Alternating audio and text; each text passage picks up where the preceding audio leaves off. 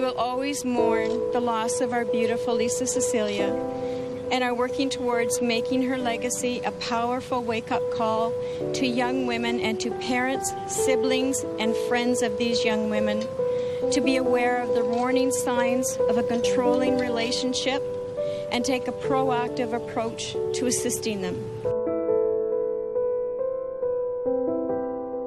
Guys. Thanks for joining us for episode 9 of the True Crime Sisters podcast. Just a reminder that we would absolutely love for you to join us on all our social media accounts. We're on Twitter, Facebook, and Instagram. You'll find all our links in, in the description. We're loving that we have so many loyal listeners and we're getting so much amazing feedback. You guys are the best. So, with that out of the way, let's get started on this week's case. This week we are talking about the death of a beautiful young woman named Lisa Harnum. Similar to the Lindsay Van Blanken case we covered in episode 5, this case has a very strong domestic violence element to it, which is great opportunity to talk about something that affects so many women and I'm sure men too. Domestic violence includes physical, sexual, or psychological harm or suffering.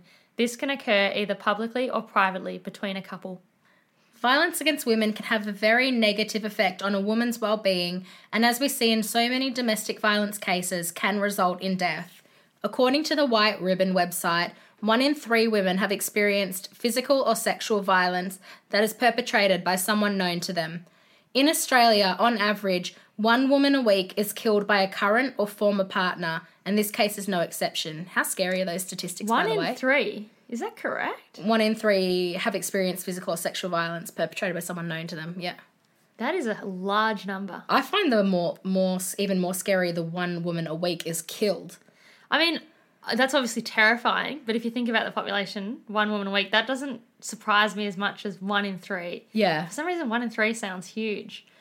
Yeah, Yeah. scary. Very scary. I could, I would actually believe it if I think about just my friends, myself, and everyone Yeah. around me. Like I could literally stand three people up, and it would easily be one. Yeah, so actually, absolutely. it does make sense now. I think about it. Before we get into this case, I just wanted to quickly say that if you or someone you know is the victim of domestic violence, make sure you call the National Domestic Violence Hotline on 1 800 RESPECT. That's 1 800 737 732. The morning of the 30th of July 2011 started out like any other morning for Josh Rathmel. He was a young assistant editor for the ABC News Department in Ultimo, Sydney. He walked his regular route through Hyde Park, which is the parkland in the CBD of S- Sydney, Australia. He noticed how beautiful, blue, and clear the sky was. As he was walking, he was shocked by what he described as deranged screaming that sounded like it was coming from a male. He looked up to where the sound was coming from. It was coming from an apartment building that is known as the Hyde. Josh noticed a shirtless man on the 15th floor apartment balcony, carrying what looked like either black luggage or a black duffel bag to the edge of the balcony. He quickly made the connection between the shirtless man and the guttural screaming. The object was being held horizontally in the man's outstretched arms. He watched as the man unloaded the object off the side of the building in a fluid motion, turn and return back inside the apartment. Josh saw the object begin to fall. At this stage, he did not know the true horror of what this object was. Another young man, Yuto Yoshioka, was a student. He was on his way to complete his HSC exams and was sitting at the bus stop across from the Hyde apartments. As he was waiting for the bus, he heard a loud noise come from above him. He looked up and saw the same object falling from the building that Josh had seen, except he knew what the object was immediately. It was a body. He saw the body hit the floor and looked up to see a shirtless man on a 15th floor balcony fist pumping the air. As the body hit the ground, an orthopedic surgeon was driving past the scene. Dr. Angus Gray immediately pulled over and ran from his car to assist. He saw a woman laying on her side, and from the moment he saw her, it was obvious that her back and one leg were broken. He checked her for signs of life and found no cardiac output or pulse.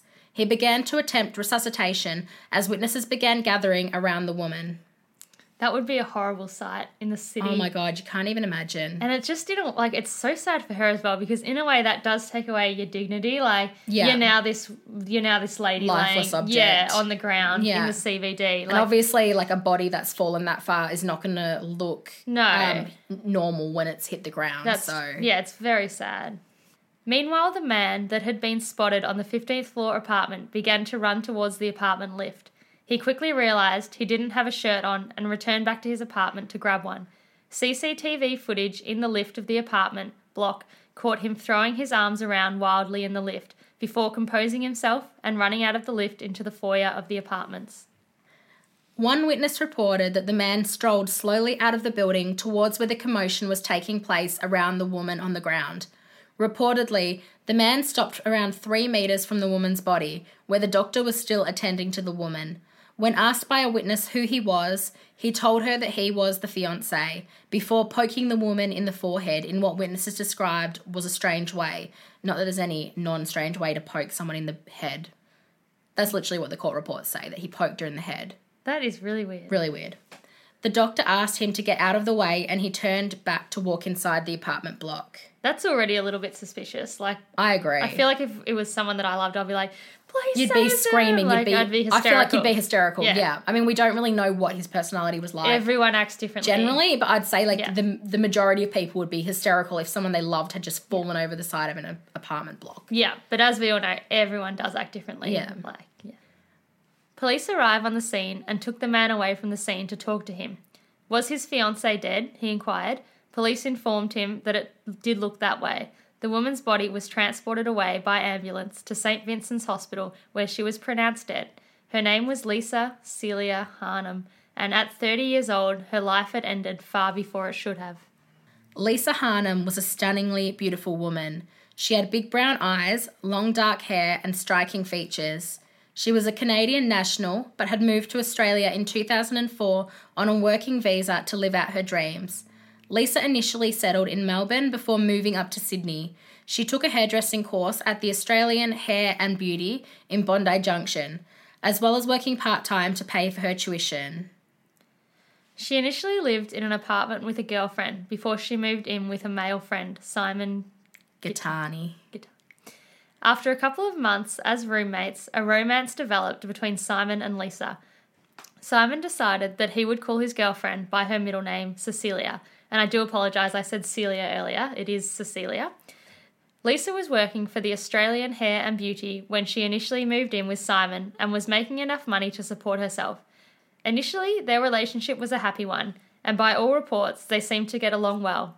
Friends described Lisa as a warm and vivacious woman with a self deprecating sense of humour. Slowly over time, the nature of the relationship between Lisa and Simon began to change. And as is the case with many domestic violence relationships, this change happened so slowly that it crept up on Lisa until it felt like it was too late to escape. Simon Gittany was, by all accounts, extremely controlling. Simon would dictate what Lisa could and could not wear and where she was allowed to go. It started out with Gittany encouraging Lisa to stop working. By some accounts, this suggestion was forceful, and by some accounts, it was a gentle push. Gittany suggests that he encouraged her to stop work after she expressed her dislike for her job. Gittany also told Lisa that he felt it was inappropriate for her to wear high heels or feminine clothing when she left the house, as he felt it was sending the wrong message to other men. That is that really controlling behavior. Really controlling. Once you start choosing how someone dresses, Yeah. and especially like if they have a strong relationship, does it really matter how she appears to other men? Like, Yeah, well, obviously he's got his own insecurities, and Mm. it also it really starts to develop that dynamic between them, where he is the um, assertive, um, dominant one, and she is submissive. So Mm. they both kind of take their roles, which becomes a quite a a dangerous thing because it's very hard to get out of those roles once they've developed. yeah, Simon strongly encouraged Lisa to wear pants and basic clothing, along with flat shoes when she left the house. She was asked to keep him informed of all her comings and goings, preferring that she not come and go from their share apartment as he as she pleased, which is very disturbing. Like Yeah. having to tell your partner exactly where you're going, when, when you'll be back. I find that really quite disturbing, especially because they didn't have kids together or anything like that. So, I mean, he obviously started small and just kept moving bigger yeah, and bigger. increments be, and I think that is quite common in domestic violence relationships. Is like they test the water, and then when they get away with the first thing, they can escalate the behavior a bit more, and it just continues to spiral out of control. And it's not something that couldn't happen to anyone. I oh, genuinely Oh, believe this could happen to anyone. Like Yeah, if you love someone, you think they love you and are caring for you, in those small little things you might think he's protecting me or Yeah. she's protecting me. And then literally within two months, there's just one slight little shift. And Yeah. by the time you're a year, two years, even three years in, you are in a full controlling domestic, Absolutely. yeah, And I think people who are those controlling, dominating types are generally drawn to um, people who are a little bit more vulnerable anyway. So it's always that kind of perfect storm dominant, of submissive. people. Yeah. Yeah.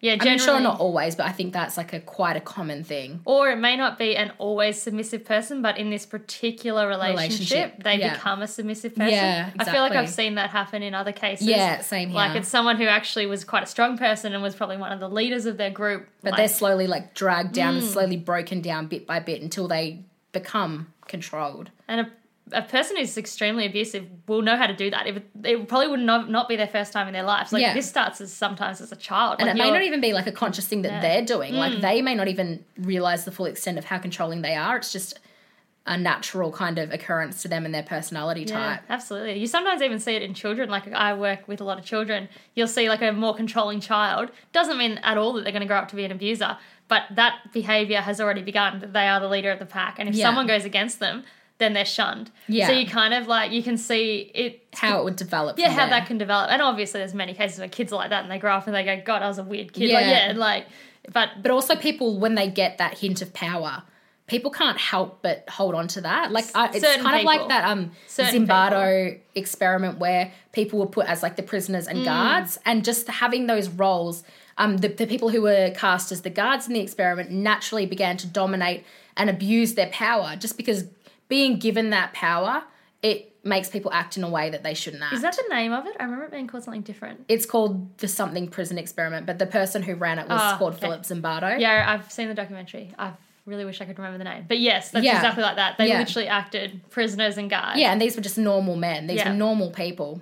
So, you know, I'm gonna it's, it's all very interesting. I am going to try and think of the name of it. And oh, I know it was the Stanford Prison Experiment. Yeah, that's one. right, Yeah, that's that's, the documentary name. I think they even made a movie about it. There is a movie, Yeah. yeah. And actually, the movie goes. It's a little bit interesting because the movie goes even a little bit further on how people will. Like, I think they were electrocuting. They thought they were electrocuting the Yeah. person on the other side. So you're right. It's just that power Yeah. trip and There's also a good book, I think it's actually by Philip Zimbardo, who did the experiment um, called The Lucifer Effect, Okay. which is about how people, with when given the right circumstances and power, be- can become what we would consider evil. yeah. So, So, that's interesting. it's just interesting how these. I'm just curious Yeah. how these relationships come about and how someone can end up in that position. But I always think it can happen to Yeah, anyone. absolutely. So when Lisa went home to visit her family over Christmas in 2010, her mother remembers that she was a completely different woman than when she left Canada. She wore plain grey and black clothing, no makeup, and had her hair pulled back tightly. This was not at all how she presented herself prior to beginning her relationship with Gittany. Gittany had told her that while she was in Canada, she was not to inform her old friends that she was there. He didn't want her going out with her friends and socializing. They had discussed and agreed before she left that she would only stay in and see her family. Lisa's mother reports that Lisa spent a lot of time texting and speaking on the phone with Gittany during the trip, informing him of where she was and why she was at various places. She also reported that she found text messages from Gittany, stern and patriarchal. Lisa's mother was extremely concerned about the relationship between her daughter Lisa and Simon Gittany. She didn't want Lisa to return to Australia, but after three weeks she did. She was especially concerned after a text message exchange where Lisa asked her not to say anything negative about Simon via text message, as she suspected that he would take her phone and read them. Lisa's mother found this extremely disturbing. Lisa's mother was also the first to suspect that Gittany had bugged Lisa's phone after Lisa said, How does he always know where I am? Lisa did not think he was capable of that at the time, though. So he actually was tracking her on her phone. Yeah, later it came out that she, he'd actually um, installed spyware on her computer and phone so he could read all her incoming text messages and outgoing text messages and all her emails and everything That's like that. extremely invasive. Yeah, it really is. Very disturbing. Lisa told Gittany that she wanted to go back to work. He eventually relented, but told her that she was only allowed to work if it was at a friend's salon, where he felt comfortable with her working. And the condition was that she was not to be paid for this work. But that's ridiculous. Yeah, it's it's very Why would she not get paid? so that she didn't have money to support herself, obviously, so that she couldn't get away from him. Is my I mean that's my Yeah. my judgment is that why would you not want your partner to get paid because you don't want her to have control of her life. Some you don't want her independence. Yeah, you don't want her to have independence. So So she obviously was desperate at this point because it's like I don't think I'd be really working much for no pay. Like, do you know what I mean? She was obviously literally like, I just need to be, I need an outlet. I need something for myself. Lisa hadn't had the easiest life. As a teenager, she had suffered from eating disorders. Reportedly, this started when Lisa was practicing ballet. She even had two hospital admissions in 1999 and 2000 to be treated for anorexia nervosa. She would cycle through recovery and relapse from the disorder, and it would often be triggered by stressful events that occurred in her life. She continued to struggle with this on and on throughout on and off throughout her adult life right up until her death. Although she only confided in friends and therapists, never to Gittany. In the lead up to her death, Lisa had been relapsing and told a therapist that she was suffering with bulimia. She reportedly would binge and purge for up to 12 hours a day while Simon was absent from the apartment. She was reported to have said she felt like while she was in such a turbulent and controlling relationship, this was one thing she was able to keep in control of. And that's so sad. So sad. Yeah. He's obviously, yeah, Extremely controlling. Lisa was extremely close to her mother, and she told her a lot about what she was going through while she was in Australia. Understandably, she was extremely concerned about her daughter's well being and told her often that she should just come back home to Canada. I feel like once you're sort of too far into something, sometimes that just does not feel like it's an hard option. to go back. Yeah. Like you feel like you've created this new life, and it would be such a backward step to go back. Absolutely. So the poor thing was probably just in She probably just turmoil. didn't know what to do. Yeah. Like, it would have been on her mind constantly, It I'm would sure. yeah, you can imagine. Mm. Gittany also managed to isolate Lisa from her friends. If any of them started to suspect that Gittany was abusive and Lisa was in danger, they would receive threatening text messages. These messages would warn them to stay away from Lisa and were assumed to be either directly from Gittany or from Lisa on instruction from Gittany. Gittany told her multiple times that he didn't want Lisa around other people because he thought she would be corrupted and polluted by their presence. And she's an adult, that is Yeah. not his choice Absolutely. who she hangs out with. But he makes it so hard for her to have friends that I guess she probably just would have ended up throwing her hands up and going, Well, I'm not allowed to have friends. I'm not able to make friendships without him ruining them. So and you hear time and time again, like some people might be thinking right now, or probably not because we all are probably on the same, we all know the same stuff, but you hear time and time again of people sort of thinking, why aren't they leaving? And it's because they actually are in fear of their life. They, it's literally, they're now in survival mode. She is literally just surviving right now. Fight She's not mode. living, she's not having a great life. She's, yeah, she's in that survival mode. And it's, yeah, just so sad. It's just not a place you'd want anyone to be in. No. Simon Gittany grew up in Sydney's western suburbs in a large Christian Lebanese family. He has a checkered past. In 1991, he was arrested at 18 years of age for assaulting someone, which resulted in bodily harm. Gittany had been confronted by his ex girlfriend's employer, who asked him to stop harassing her. An hour later, he returned with 12 men who held the employer down while Gittany repeatedly punched him in the face. In 1993, Gittany was caught outside a Parramatta nightclub with a bunch of stolen items in his car. In 1994, police attended his home after he failed to show up for a court date. He bit off a piece of one of the officer's ear and was charged with malicious wounding. So he bit off a bit of his ear. Yeah. That is disturbing. In 2000, he was charged with drug supply when he was pulled over driving a Porsche in possession of 52 ecstasy pills and wads of cash. He was no stranger to the law. And I know with that um, last one with the ecstasy, he did claim that he was holding that for a friend, but obviously, like Everyone just with all the, pro- that. I'm just Come putting it out there that he did claim that. So I just want to put like let Wouldn't his you claim that if you were caught with 52 ecstasy tablets, girl? yeah, of course. I mean, I probably would. I know I probably wouldn't if I had a friend. I'm not going to blame my friend, but Yeah. um, he did say that. Yeah. Yeah. After he was arrested and charged for the ear biting incident, he was able to reduce his punishment by having his religious leaders testify that he was a very religious man. Gittany actually left Sydney and went to Paris to live as a monk at a monastery. He would participate in seven hours of prayer a day and would spend a lot of time in a small room that they called a cell. He stayed there for 18 months before returning back to his life in Sydney. While his priest claims that this religious devotion was genuine, the police officer whose ear was bitten off thinks that this was a ploy to get lenient sentencing. I didn't realize you could get your sentence cut short for being a religious man or a religious person. Well, neither did I, but apparently you can. I'm very surprised about that. I'm really in a bit of shock. Like, yeah. so what? You're a devoted religious. In this day and age, you can say I'm a devout religious person. Well, the country is still run by religion, basically. Yeah. So everyone in power is religious. So what Are they? Um, I think a lot of them, yeah. Really? Like our politicians? Yeah. Really? I, I'm I'm fairly sure they are. Yeah, I don't. I don't know. That that just sounds like a really weird thing. Like, oh, I'm Yeah. now a devout religious person, so cut my sentence short. On the 12th of June 2011, Gittany threw a party for Lisa. At the party, he got down on his bended knee and proposed to her. She accepted his proposal and was, by all accounts, happy and excited.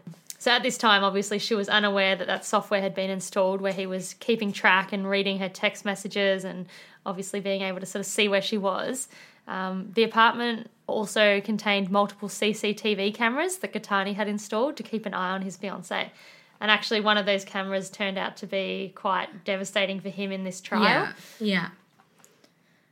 Gittany used threats to keep Lisa in line. He would say things like, If you leave me, I'll have you deported, telling her that he had a friend who was a lawyer who could cancel her visa with a moment's notice.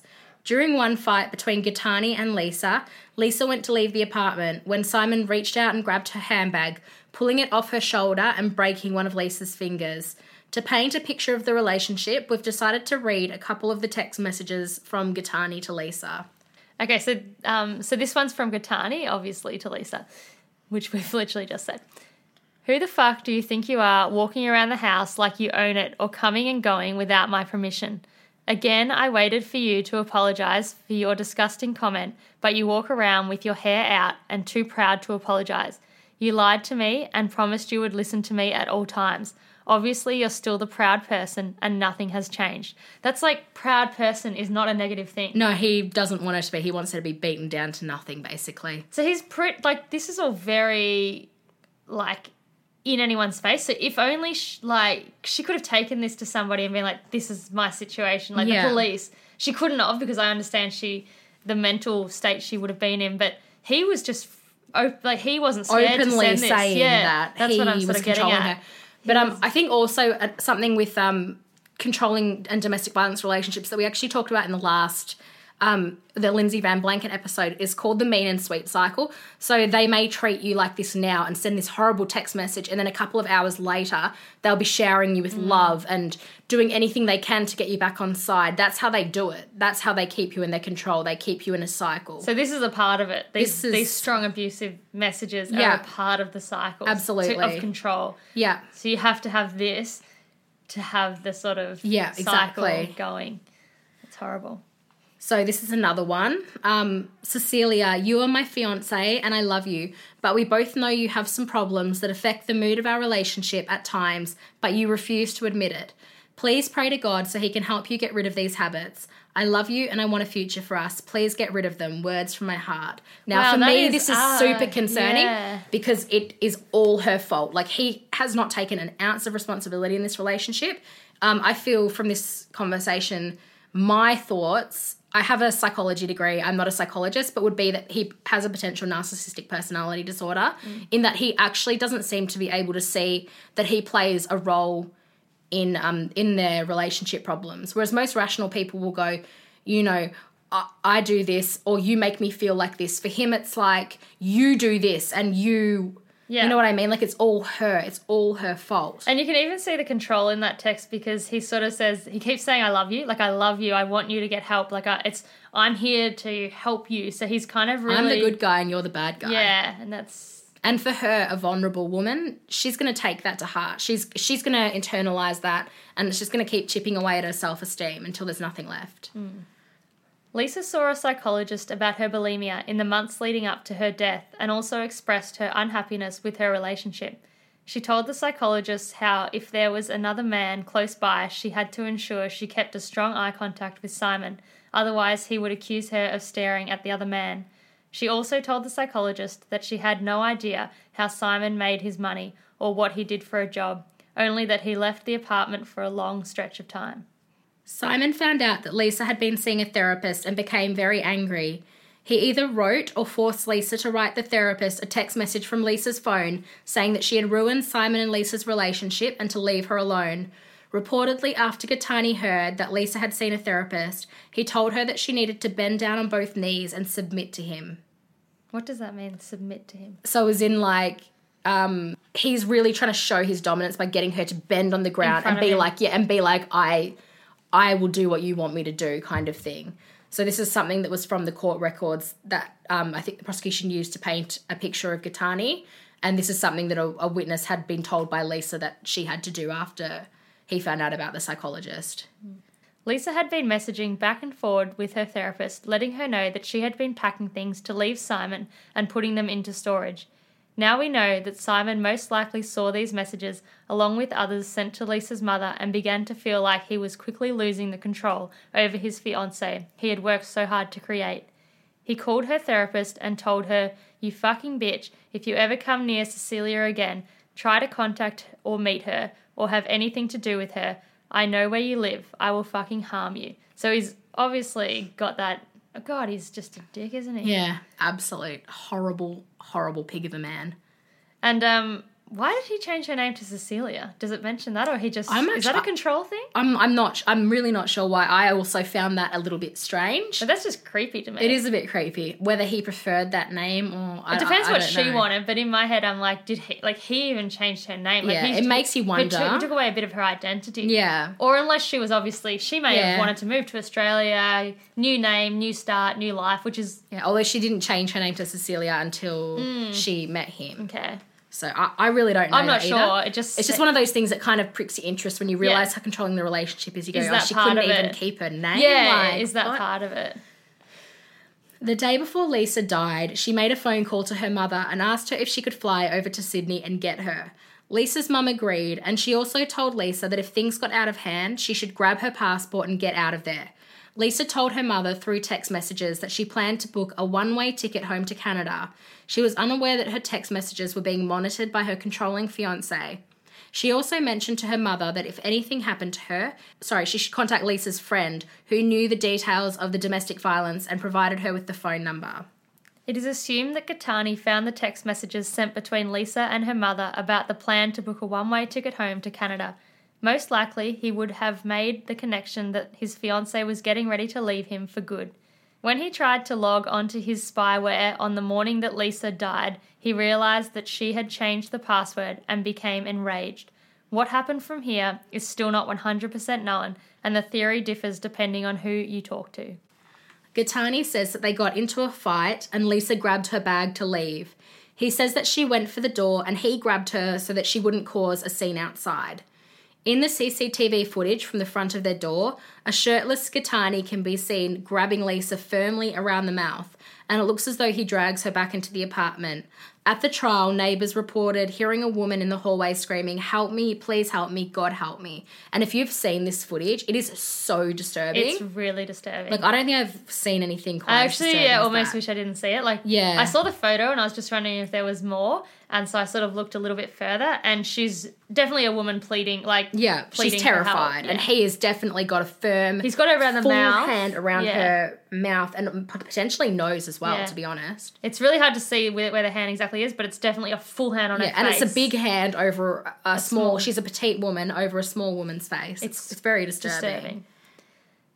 Gittany says he then sat Lisa down on the couch and went over to the kitchen to make her a hot drink. Yeah, sure. Like Yeah, what? yeah, that's what you do in that situation. He says that when he looked back, she was running over to the balcony and he chased her, trying to stop her. He says she began climbing over the edge and then slipped and fell to her death.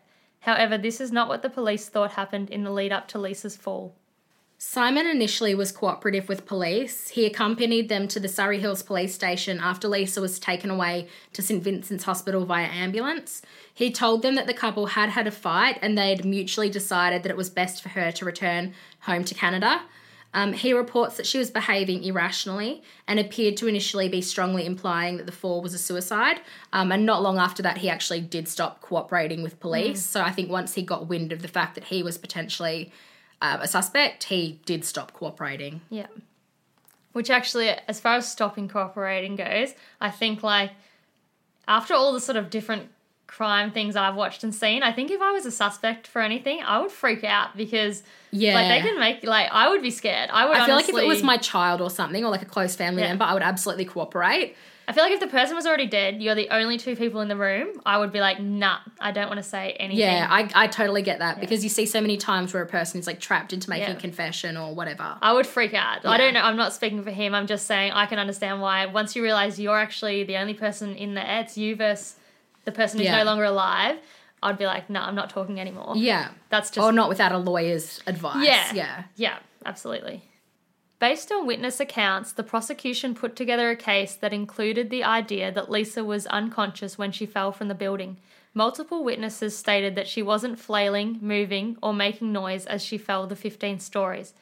There was 69 seconds from the time Gittany was seen with his hand over Lisa's face on CCTV to the time she fell from the balcony. Could a man of his stature render a small woman like Lisa unconscious and throw her over the side of a balcony in little over a minute? This was the big question. One big fact that the prosecution brought up at trial was the fact that there was not one of Lisa's fingerprints on the glass balcony wall.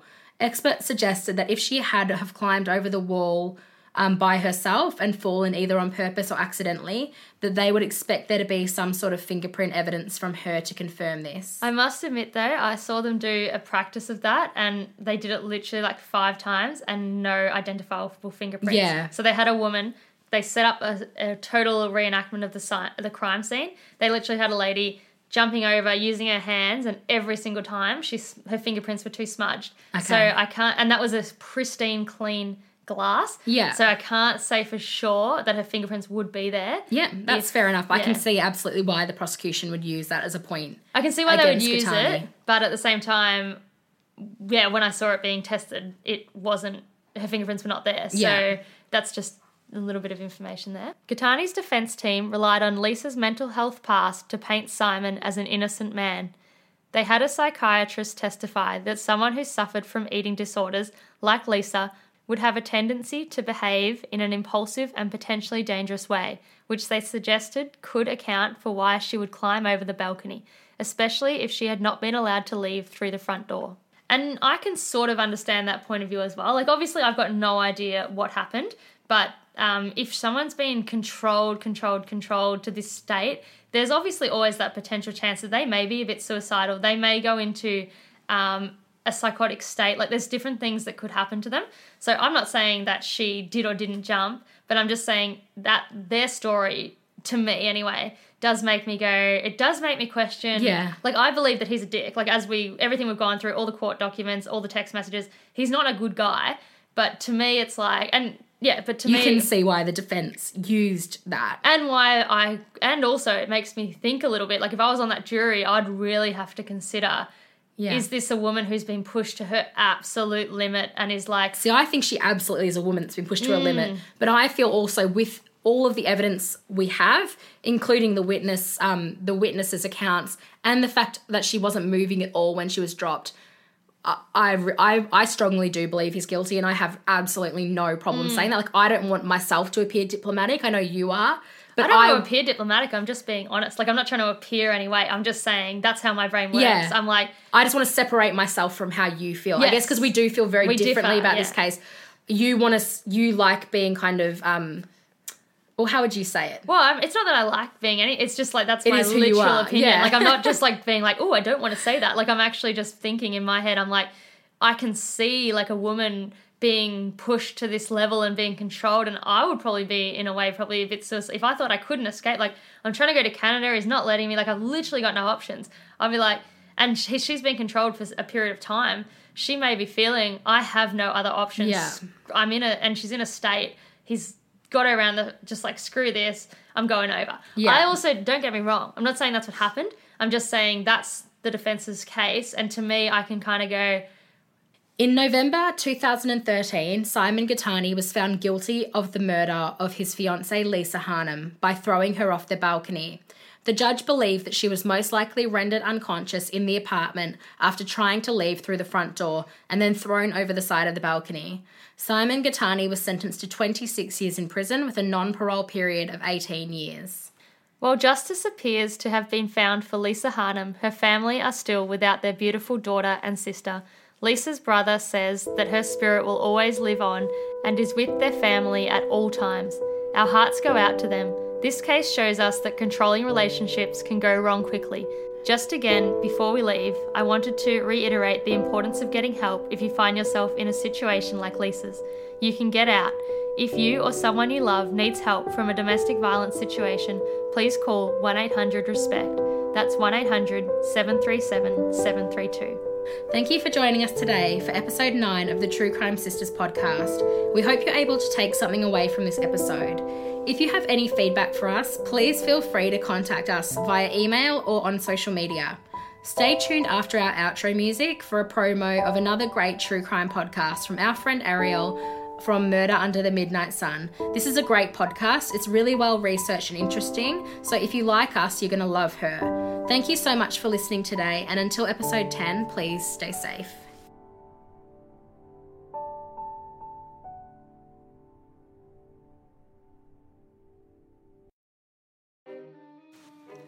Do you like hearing stories about murderous drifters?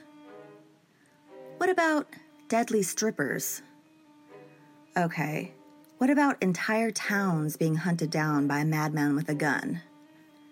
If any of that sounds interesting, you should check out Murder Under the Midnight Sun True Crime Stories from Alaska and Beyond, available on iTunes and Stitcher.